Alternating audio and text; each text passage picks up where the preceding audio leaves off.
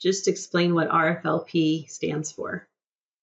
Yes. So RFLP stands for restriction fragment length polymorphism.